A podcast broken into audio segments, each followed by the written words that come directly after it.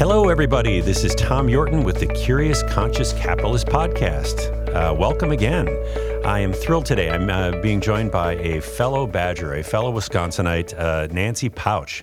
Uh, Nancy is president of Envision IT LLC, and that's headquartered in Madison, Wisconsin.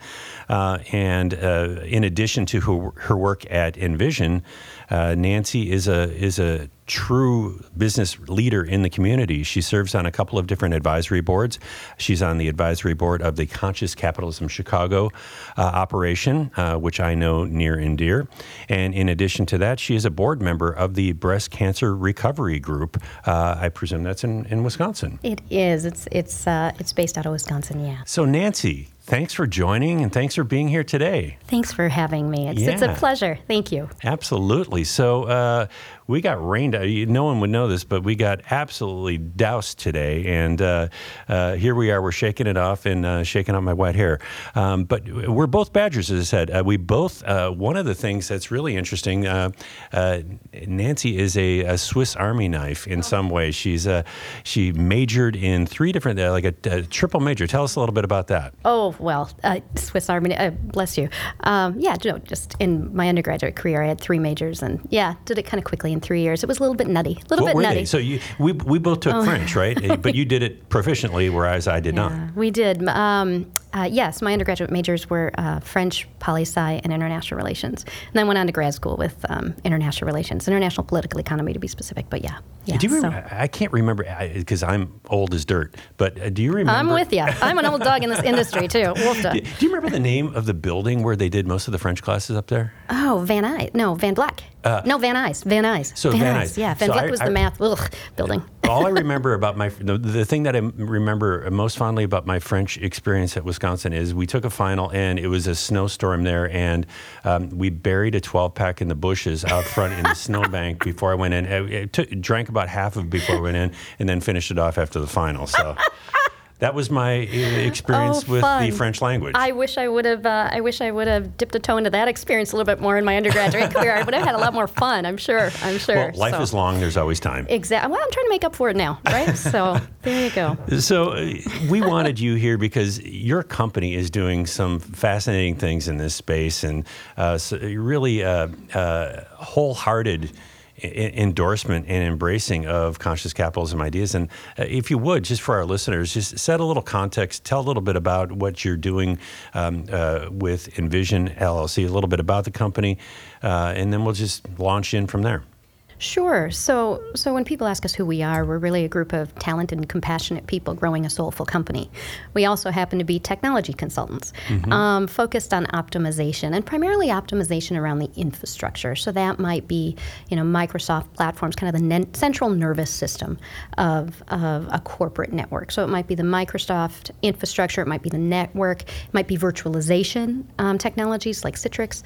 Um, Uh, but we really take an approach from the technology perspective, from the end user's perspective. We start at the end user experience to really um, try to make sure that technology is an enabler to that end user to do their job productively and not an obstacle. That's interesting too. Because, uh, you know, I think the challenge in many businesses, maybe every business, is to make sure that you don't lose the humanity and authenticity. That we get caught up so much in whatever product we're selling or whatever feature set we're talking about or whatever the particular jargon is that we forget that we're all people trying to help each other get on down the road. And you know when we we, we did a little prep call uh, just to get to know each other prior to this and you know nancy had an interesting uh, phrase that their company often you know in that field gets caught in the VAR box and how envision's actually a different kind of organization that. Talk talk a little bit about that. What is a VAR? How, you know and how are you guys different than everybody else? Yeah, well, that's a loaded question um, because we're we're very much different. We're an anomaly, but we're in that value-added reseller box um, often because, frankly, people don't know where to put us um, because of the the um, optimization that we focus on, and it really being in the infrastructure. I think they oftentimes put us in that that value-added reseller box or the reseller box, um, where we don't focus on product or selling product by any stretch. Um, we focus on the end user experience and then optimize really from that back to the data center, where ma- many stereotypical VARs kind of start in the data center, start with the data and the blinking lights, and want to sell big product back there that may or may not, you know, impact the end user at any point. And we always say it's about the people. So our um, because you know, yes, it's business, but most people's business has a people component. Um, and hopefully that people component is recognized as valuable. We certainly see it as incredibly valuable. So we say, why don't we make sure that the end user experience is productive. So again, that that technology is doing its job and being an enabler, mm-hmm. and hopefully that'll help you know the end users or your employees be more productive and happy, enjoy work. I mean, we work so much. Why don't we try to have that experience be as enjoyable and pleasurable as possible? I mean, if you think about it, people are working at least 40 hours a week. You don't Absolutely. want that to be miserable. Um, and when we when we can do that, hopefully that helps employee engagement, and that really gets more to our mission. Our purpose is to you know, make the world a little bit better. And we look at the stakeholder view of conscious capitalism. Um, and so if we can help people's work life be better, we're do, you know, we're contributing, mm-hmm. um, helping people feel productive. You know, it's interesting. People in life just want to be seen, heard, and know that they matter, and work life isn't different. People want to be productive and recognized for it. But getting back to your question of kind of how we're a little bit different from the stereotypical VAR. Yeah, yeah you know, go into that. Well, so and you had asked me in our a little bit earlier about earlier in our prep call about um, you know kind of the business of it. Because um, sometimes conscious capitalism can seem fluffy and you know unicorns rainbows and daffodils. I think people not in the movement you know that aren't involved in it kind of think of it that way from the outside. That might be in the brass tacks of you know of, of business. Mm-hmm. um, and so operationally um, where we're a little bit different, again, from a stereotypical VAR that also feeds into our conscious capitalism roots, um, or foundation, I should say, is, you know, stereotypical VAR, much of their business is comprised of selling product. The vast majority of it is selling product. And then okay. maybe a small sliver of it is professional services. And that's typically aligned with implementing the product, right? So sell the product, implement it, move on. Sell the product, implement, and move on. Mm-hmm. And um, uh, to sell more product so you have more implementation. Right. Um, and what's interesting is when you look at the profit margin mix of those two, profit margin on reselling product is quite small. Um, profit margin on professional services um, or consulting is quite a bit bigger. Mm-hmm. So a stereotypical VAR, um, and I, I want to say that as respectfully as possible because it's just a different business model and it, it came naturally through the technology industry and of is course. an important, you know, it's an important role.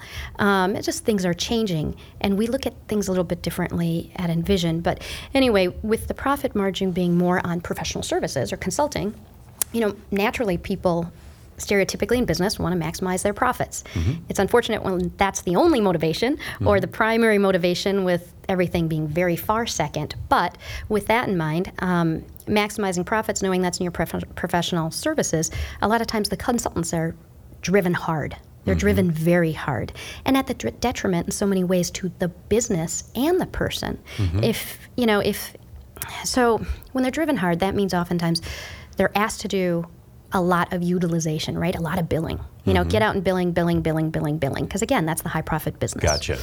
So to the detriment of, of the business. So if they're constantly billing, you know, over 100% utilization rates or at close to 100%, um, or just a lot of time anyway, you know, as a person, what does that do that, to that consultant, that yeah. person? Because if we're thinking about people and the human, you know, the human component, you know, do they have a, a life outside of work? Mm-hmm. Um, do they have a family? Do they have hobbies? Do they have any enrichment outside of work? Right? Do they have any time for, for professional development? Mm-hmm. Um, which, so it sounds like you're taking a longer view because you know, yeah. over the near term, you can probably. Uh, go to the whip, if you will, and push yeah. people really hard right. and maybe get some short term pop, but that's not a sustainable strategy. Well, it's not. And, and if you think about it, you know, it, so it, it, it doesn't help the individual person, right? It doesn't give them a quality of life, right? It doesn't help the quality of product, meaning professional services, because does that person have um, the training? You know, do they have time for professional development? Probably mm-hmm. not. Are they, um, uh, available for questions for the for the customer afterwards. No, they're probably a ghost onto their next project, right? Mm-hmm. Are they doing documentation? Mm, that's probably the last thing because they're onto their next project. Um, and then sometimes there'll be bonus pro- structures put in place to drive utilization, to drive the behavior. So if you have an individual goal, if your goal, if you're a consultant with an individual utilization goal, you're going to do everything to try to hit that goal, right? And again, driven by money. And how does that help anything? Right. An individual then, they might be going after projects that maybe they're not skilled with just to get the billable time, Gotcha. right? They might be stretching. They might be saying to the salespeople, "Hey, salespeople, you're not giving me enough projects." So that's infighting there. Um, so that's not necessarily healthy. And then, you know, so that's that's it. So blame look- game, right? So kind of looking at the whole person, I guess they benefit because there's a little bit more balance and a little bit more opportunity for them to grow as professionals and to have, um, uh, I guess, downtime to re-engage and recuperate and, and, and build strength, you know, for where they want to go. But also, I would imagine the customers benefit as well. So it's it's not just you're not just doing it to be nice. There's there's a there's a benefit to doing this. Yeah, and I'm, I'm a little long-winded on your question about kind of the stereo. I'm focusing on the stereotypical because those also be just to get back to that, just how they incentivize people to drive utilization because of the business model that they have, um, just aren't healthy things for the person, Sure. the quality of the work, right, and or the the um, the culture within the company or the team spirit, right? And don't even get me started on team goals in that environment because that that doesn't go well either often to those purposes. So how we're different is, you know, our mix of business is different. We're really about optimization. We're not focused on product resale. So we're more our business is certainly more professional services and consulting versus product resales. It's almost the inverse, really. Okay. And so our team, really, what we focus on is is um, you know certainly we can have much lower utilization rates or much lower billing um, requests of our consultants, right? So much lower than the stereotypical than than the industry again because we're not necessarily a VAR even though we're put in that box. Gotcha. Um, okay. Uh, so much lower requests of our people as far as utilization. So what do they do? And the, the folks that we have the privilege of employing and calling family Right. um, are naturally curious. So and they care about helping people. They really want to do their job so they can help our clients um, achieve their goals. What are they trying to do? And and that's what really gets them going. They don't need to be the hero. They don't need to be the the guy or the gal that saved the day. They're happy when they've helped someone else. So they're naturally curious. So they do their own professional development. They want time to do that. And with you know our business model, they have the time to do that. They have time for family. We do so many things in the community as far as enrichment in the community, as far as you know, supporting the community, nonprofit work, charitable work, um, all of that. They can do that as, as as well if they want. Certainly, that's not forced upon anybody. Got it. Um, but it's just a different business model, a different way of looking at it. You know, again, from the end user perspective, optimizing back from there, professional services really being most of our business. Um, and so we don't have to drive hard for that utilization and hopefully enrich their lives. That's great.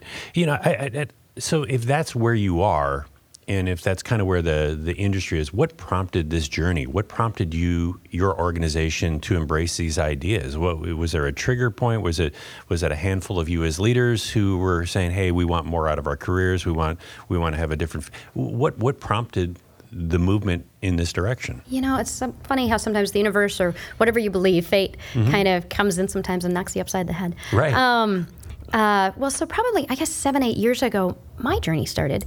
Um, I was, um, you know, different life, right? In that in that hard driving technology um, industry, and um, uh, kind of had my wake up call. And luckily, it wasn't. Um, uh, anything tragic or anything like that. It was just one day I happened to be listening, and um, I I was leading a very successful team, and uh, in my in my mode of, of who I am as a person, which people pleasing, perfectionist, hard driving, uh, tr- you know, type A cubed, right?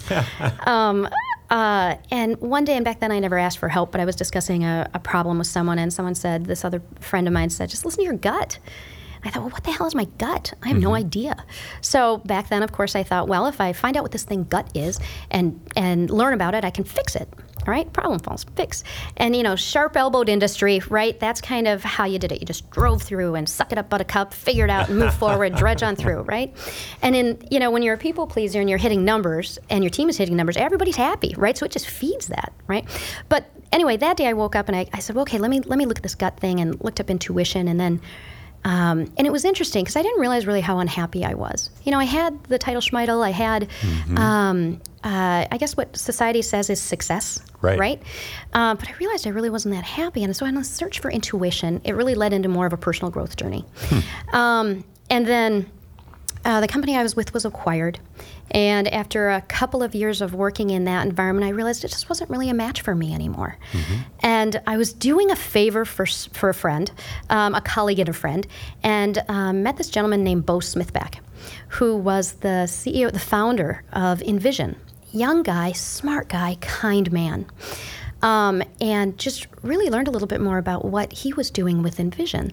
And um, it really intrigued me. This young company, smart person, building um, a really great organization. And um, about a year earlier than meeting him, I had another friend had given me the book Firms of Endearment by um, uh, Raj Sisodia and, and a couple other very smart gentlemen. And um, that changed my life because that kind of said to me, hey, you know what, Nancy? You can combine your personal growth journey with this business. I mean, for a while I was thinking, oh my gosh, I got to quit this industry, this sharp elbowed, tough technology industry, and, and go be, you know, a life coach or something. To which my husband, God bless him, said, uh, please no. Don't do Uh, that. please don't do that. um, and, and so really that book helped me, you know, pick up my head too and say, hey, wait a minute, maybe we can actually do good in the world and be good and be profitable um, in industry. So, huh. And so a year later, again, going for rewound a little bit to go forward, um, I met Bo Smithback. And it's funny, again, how Bo and I met, we were both doing favors for other people. So sometimes when you, you know, you're doing the right thing. Works that way it- sometimes. yeah, that's what it? I'm mentioning. The, the universe, kind of, whatever you believe, you know, kind of interjects itself.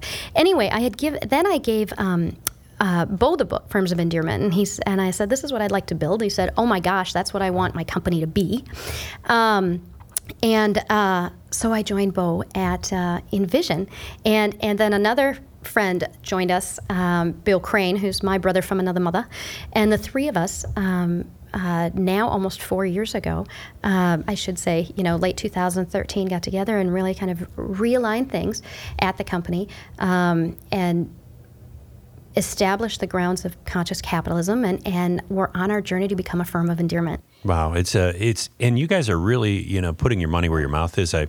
Um, you have this in common. I've been fortunate to meet uh, other business runners who are doing similar things with their business. And one of the hallmarks of these kinds of organizations, at least to me, as an outsider looking in, is the language you use. You go to their website, and, and the language and the words and the vocabulary is just fundamentally different than what you see on a typical site.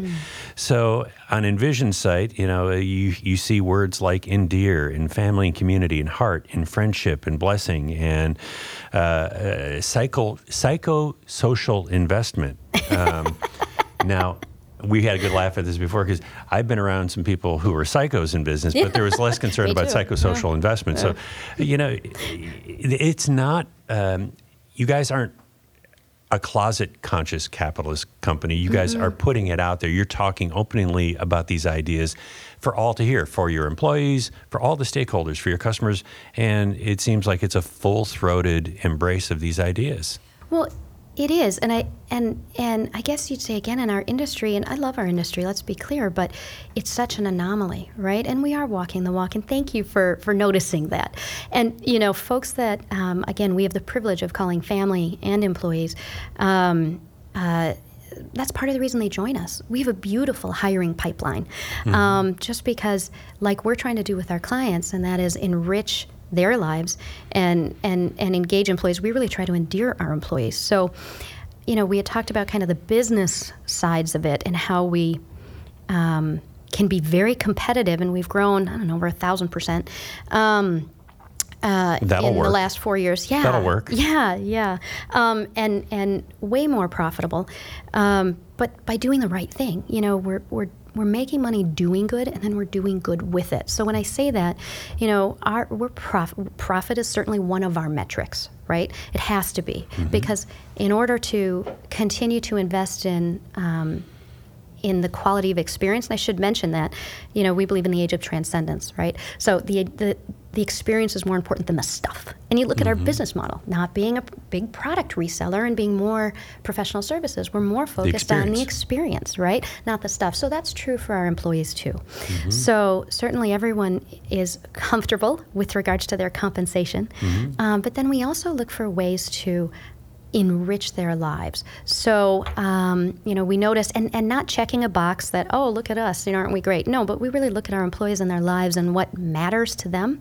and then invest there. So, what our profits really go into investing in our employee experience, but then also how can we make the experience better in working with our clients? Mm. So I mentioned earlier, you know, lower utilization rates mean we can spend, you know, our consultants in the field can spend more time with documentation. They can spend more time answering customers' questions. Mm-hmm. We invest in a lot of internal debriefs that are non-billable, internal handoffs. So, you know, sometimes with other folks, when you get to the client, the right hand doesn't know what the left hand is doing. Well, hopefully, you know, and sometimes that happens, but hopefully a little bit less with us. Right. Um, but then with our employees' lives, I had mentioned, you know, um, the investment in them too. We. Um, look at that like i said how are they living? What's important? What matters to them? And you know we we have a lot of our employees these days are, are expanding their families and having children. So we seed the college funds for new babies. Um, wait wait say that again? we you... seed the college funds. We start college funds for all the babies born into our company. Wow. Um, well and then you know for those that aren't having children at least not right now or never or what have you everyone in our company has a pet everyone. And most people have multiple pets. Now we subsidize pet insurance. Um, we and all sorts of things that when we look at the individuals um, and what's important to them how can we make their lives better and just enrich them? And so there's a lot of little things that we do that i it would it get it gets actually drone on. But um, um, but that's where we look at is how can we make the quality of life for um, our envisioned family better. And then also make sure, at least to the best of our ability, that everyone understands how they're making the lives of our clients better and mm-hmm. our communities when we do work in our community. But, you know, our Envision as a Service um, endearment team, um, also known as Help Desk, you know, that team really clearly knows that when they're taking a help desk call, they're helping someone. And I swear they should have been caregivers or nurses in a different life because what gets them really excited is knowing that they're helping someone. They're making that other the person on the other end of the phone or email or what have you their life easier. They're helping them solve their problem quick. I love that when you when you talk to me uh, when, again a couple of days before this conversation, use that nurse metaphor, and I hadn't thought about it that way, and it's just it's just not what I think of when I think of that industry. And it's certainly, as I'm not in a B2B space, I'm a layperson, individual consumer who calls help desks periodically, and that's yeah. not the experience I have. Uh, oh. No one's caring for me uh, there, and uh, so it's it's amazing to actually hold that out there as a model and that people are actually delivering on it and feeling fulfilled by that. Well, you know, and that's just it. Even some of our, our network um, infrastructure or our virtualization consultants that are doing some heavy lifting too behind the scenes, um, not touching the end users as much or interacting with the end users as much. They recognize that helping people, you know, work from anywhere, anytime, any place, securely, mm-hmm. which is important to the business too, mm-hmm. right? Um, that they recognize their impact. And, you know, it's interesting because our clients, we're privileged. Um, you know, we're careful about who we work with as clients. Um, um, but they're all size, all size customers, all size businesses. Um, I should say organizations because we also do a lot of work with um, um, nonprofits and mm, okay. as a, a, lot of a lot of private business. But they vary in size, they vary in industry, but it seems they all have a common thread, which is loyalty to their employees. They mm. care about their employees, genuinely care, right?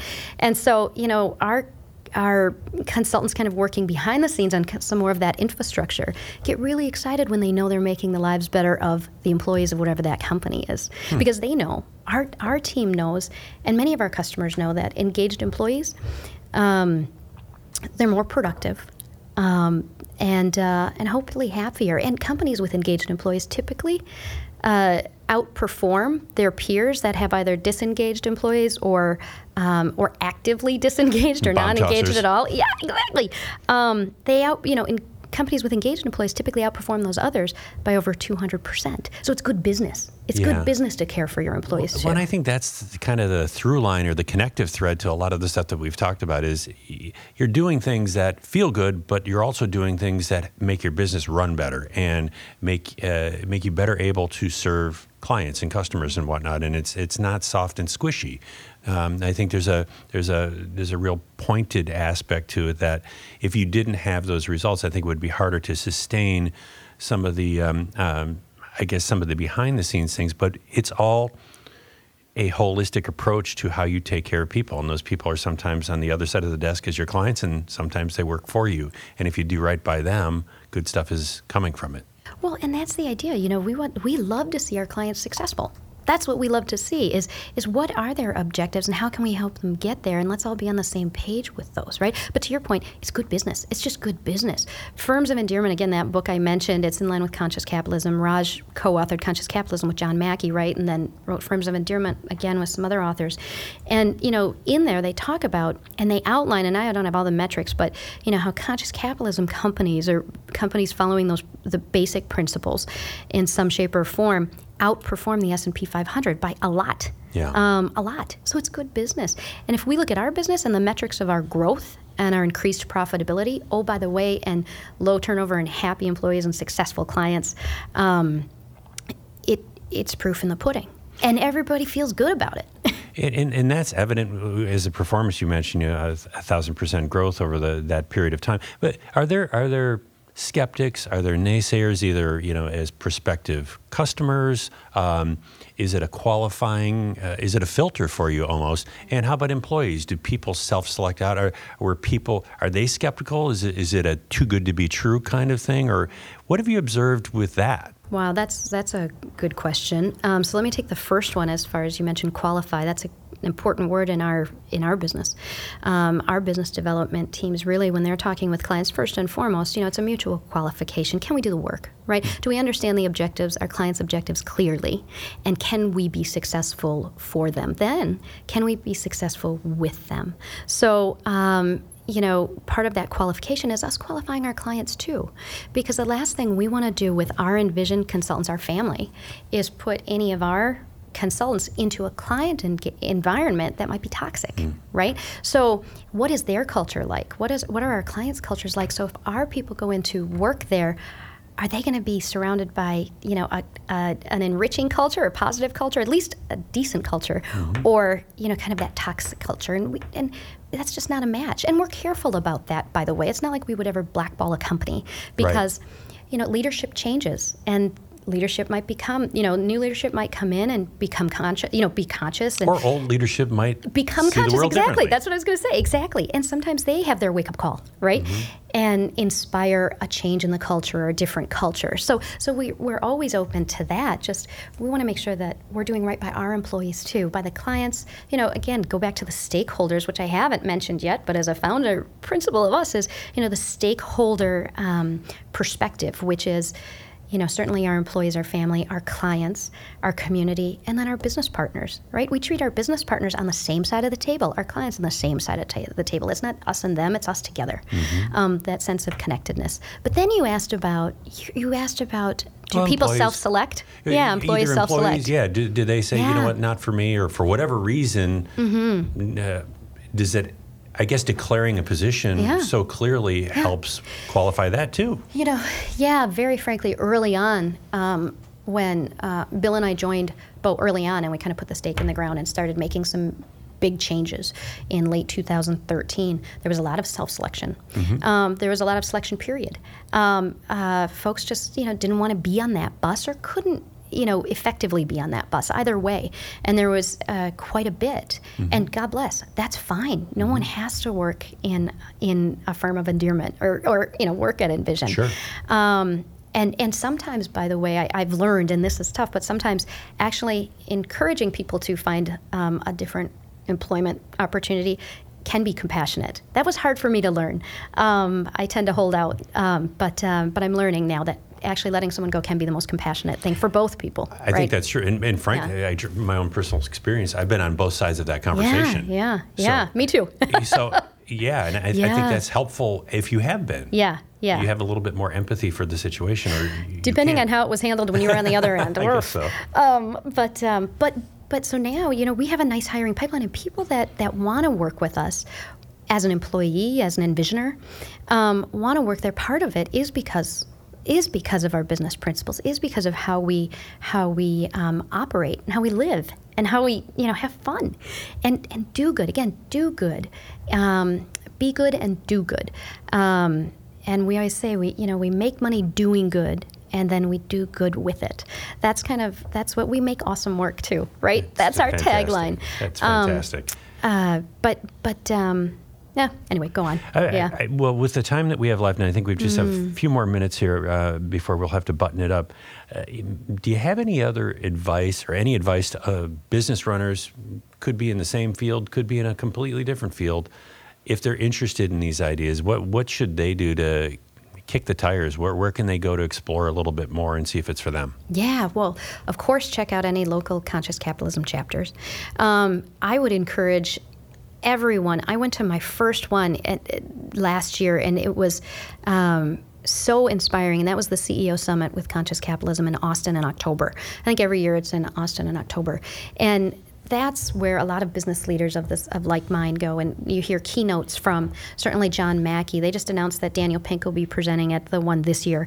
Um, and so many others. Arthur brooks has been there. Um, uh, just great business leaders that are doing that are are following these principles and and again just doing good for their employees their communities their their industry right? And the world hopefully. Um, and uh, and seeing that it's it's good business business benefits. So even the the toughest skeptics that are you know really naysayers or, or, or don't believe in anything of that, if they actually just look at the metrics of the businesses that are doing this um, or doing any pieces of this, it's it's clear. And and you see all sorts of info stats again about um, well, look at firms of endearment and everything that's in there about how the how many companies. There's so many examples cited. We're certainly an example. Um, and then again, engaged employees. You look at companies with employees that feel the sense of purpose, understand the mission of the company, believe in it, right? That are engaged and on, you know, there not to just, you know, punch a clock and get a paycheck, but actually work towards a shared mission. Um, they're just more successful by far, by far. So, again, anyone that's skeptic, um, look at the business. And frankly, you might get a little personal growth and, and reach down within and, and recognize the human side Yeah. um, that can be and is important to business. Um, and maybe come, become a little more conscious as a business leader yourself, because frankly, no company um, can follow the principles, in my opinion, of conscious capitalism and live it and breathe it. Like we, you mentioned, you know, we talk about it. Well, we we live it and breathe it. In fact, I was just interviewing someone yesterday, and that person said, you know, at first, you know, a lot of people say this stuff, but you guys are actually doing it. We see it. Yeah, we you're see not it. conscious washing. Well, exactly. we see it, up. and it's yeah, and it's just really nice because, you know, we're it, it, anyway. You see it, but what I was saying is, you know, it's hard for any company to actually have that culture if it, if if you don't have conscious leadership. And Envision, all of us on the executive team are invested in that. We're constantly growing, constantly being more and more self-aware and other-aware, and doing all that self-work. So hopefully, we can lead from. And by the way, that's an that's an ongoing always thing. But hopefully, we can lead from that space. So I would encourage any business leaders to just explore that because oh, by the way, on the per- that that helps you on the per- on the personal aspect too, and just helps you live a happier life. So well said. And uh, again, Nancy, I'm really grateful that you were able to be here today and share your experiences and these ideas. I think uh, you speak with real passion and real conviction, and you have the benefit of having superb results behind you to back all this stuff. You, so, congratulations to you and your team and all the fantastic work that you're doing with Envision. Hey, thanks for having me. It's been a pleasure.